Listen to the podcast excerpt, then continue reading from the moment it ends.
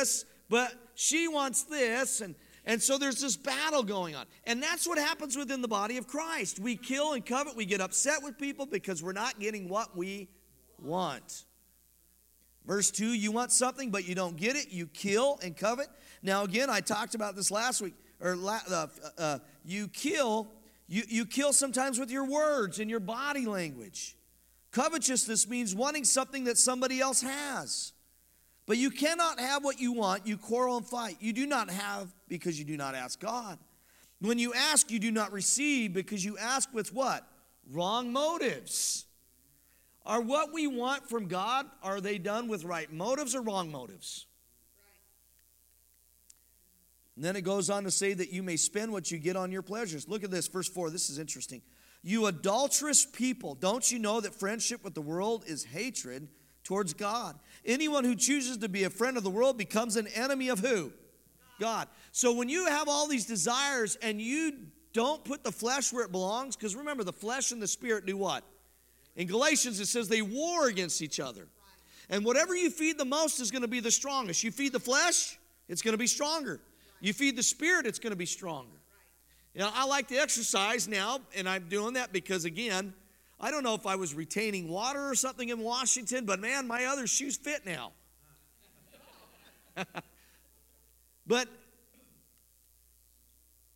where was I going with that? Well, anyways, your flesh. So Timothy, Timothy says, listen, Timothy says godliness or exercise is of some value, but godliness is of greater value. So he's talking about the earthly things. And he says, when we do this, we are actually committing adultery against God. We're making an idol out of the things that we want. We're putting those things above God. Anything that is above God is an idol.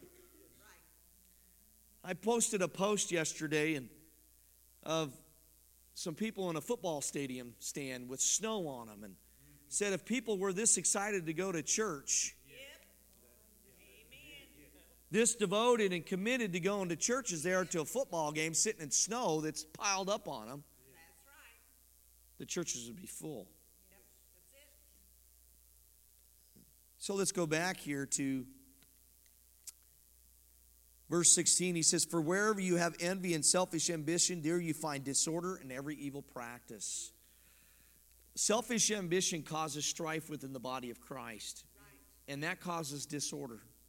And the scripture I used a couple of weeks ago, because I forgot that because of the carpet, we didn't have Sunday church last week, but is a kingdom divided against itself won't what? Stand. Won't stand. Again, remember that's why God is, uh, that's why the enemy comes in and he tries to kill, steal, and destroy the family. Because we represent God. And God is community God the Father, God the Son, and God the Holy Spirit. So let's look at the heavenly wisdom verse 17. But the wisdom that comes from heaven is, first of all, pure. Now, we looked at this last time. Pure literally means whole. Remember? Perfect. We actually, some words, we get the word holiness from the word pure. Is God holy? Yes. Is God pure? Yes. Is he perfect? Yes. He is. Yeah. So, heavenly wisdom that he says for us to have is pure wisdom, purity.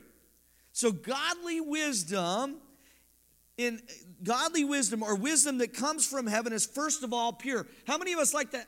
Wait, we need wisdom sometimes in our life. Well, heavenly wisdom is number one, is pure. James talks about if you pray for wisdom, believe that you have received it. God can give you that purity. Look at this. So we looked at that one last time, but Heavenly wisdom is also peaceable, not given to strife or division. One of the things that, as a person that likes to talk, I have to learn to put a tight rein on my tongue sometimes. I'm just being honest. I'm a, I like to be transparent with you, right? And there are times when I get frustrated about something, and sometimes this thing gets the best of me. Yeah, sure. We call that mouth and foot disease. Right? Open up mouth and insert what? Foot. Now, my wife, she's an introvert. She's quiet.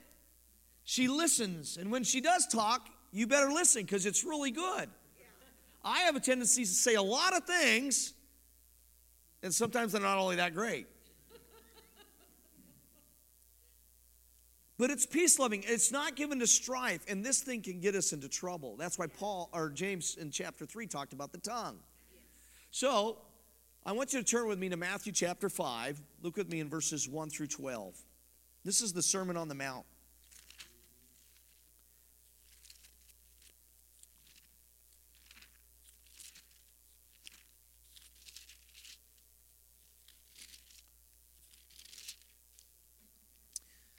Was listening to Chuck Swindoll one day. He's one of my favorite preachers to listen to, and he was talking about this, and he did a series on the book of Matthew. And he said, Scholars today, this looks so simple, but it's one of the deepest sermons that you could ever pull apart. And we know scripture. You could read the same scripture over and over again and still get something new out of it, right? That's called the revelation of the Holy Spirit. Verse 1, he says, Now when he saw the crowds, he went up on a mountainside and sat down. Now look, back then, they didn't preach from a pulpit. They sat down and everybody stood. I'm not going to make you do that tonight. His disciples came to him and began and he began to teach them. Who was he teaching here?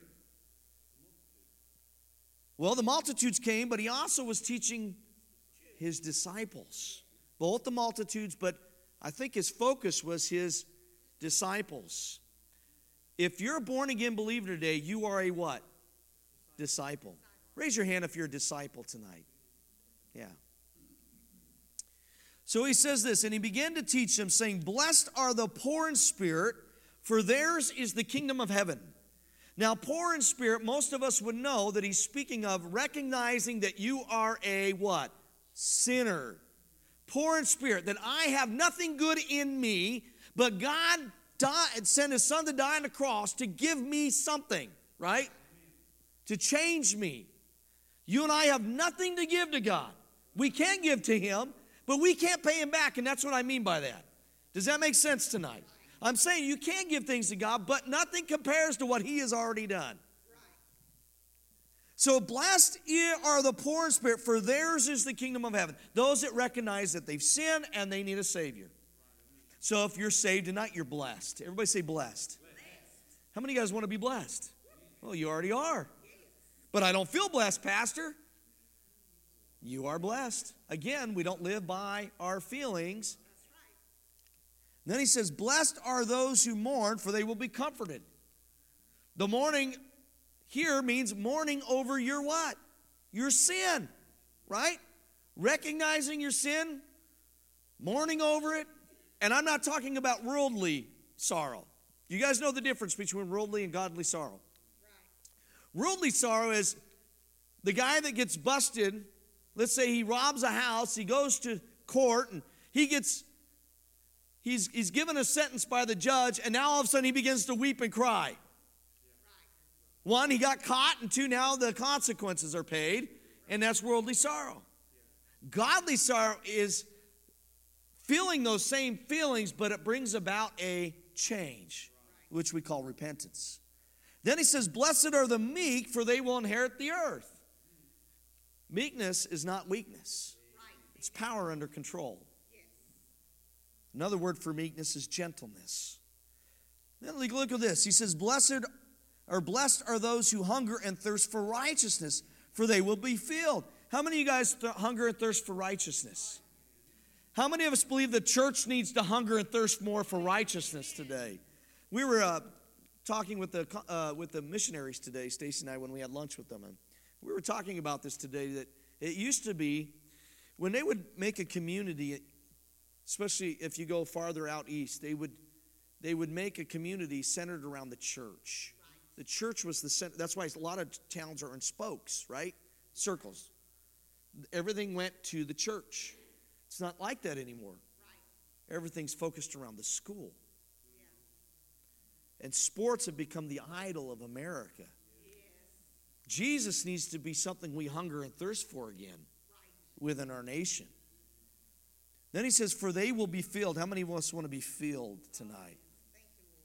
Then look at this. Blessed are the merciful, for they will be shown what? Mercy. means giving something that somebody deserves something, but you don't give them what they deserve. There are times my kids do things that they deserve something, but I don't always give it to them. And there are things that we do that God shows mercy towards us. Blessed are the pure in heart, for they will see what? God. We already talked about purity, pure in heart. Blessed are the what? Peacemakers, for they will be called what? Sons of God. So Jesus says, Blessed are the peacemakers. So one of the godly wisdoms that, that comes from heaven is being a peacemaker. Kind words turns away what? Wrath. Wrath. Anybody have that problem, some of you guys, that when you're in traffic and somebody cuts you off? What, what rises up within you? Is it peaceful? Or is it, I can't believe they just did that?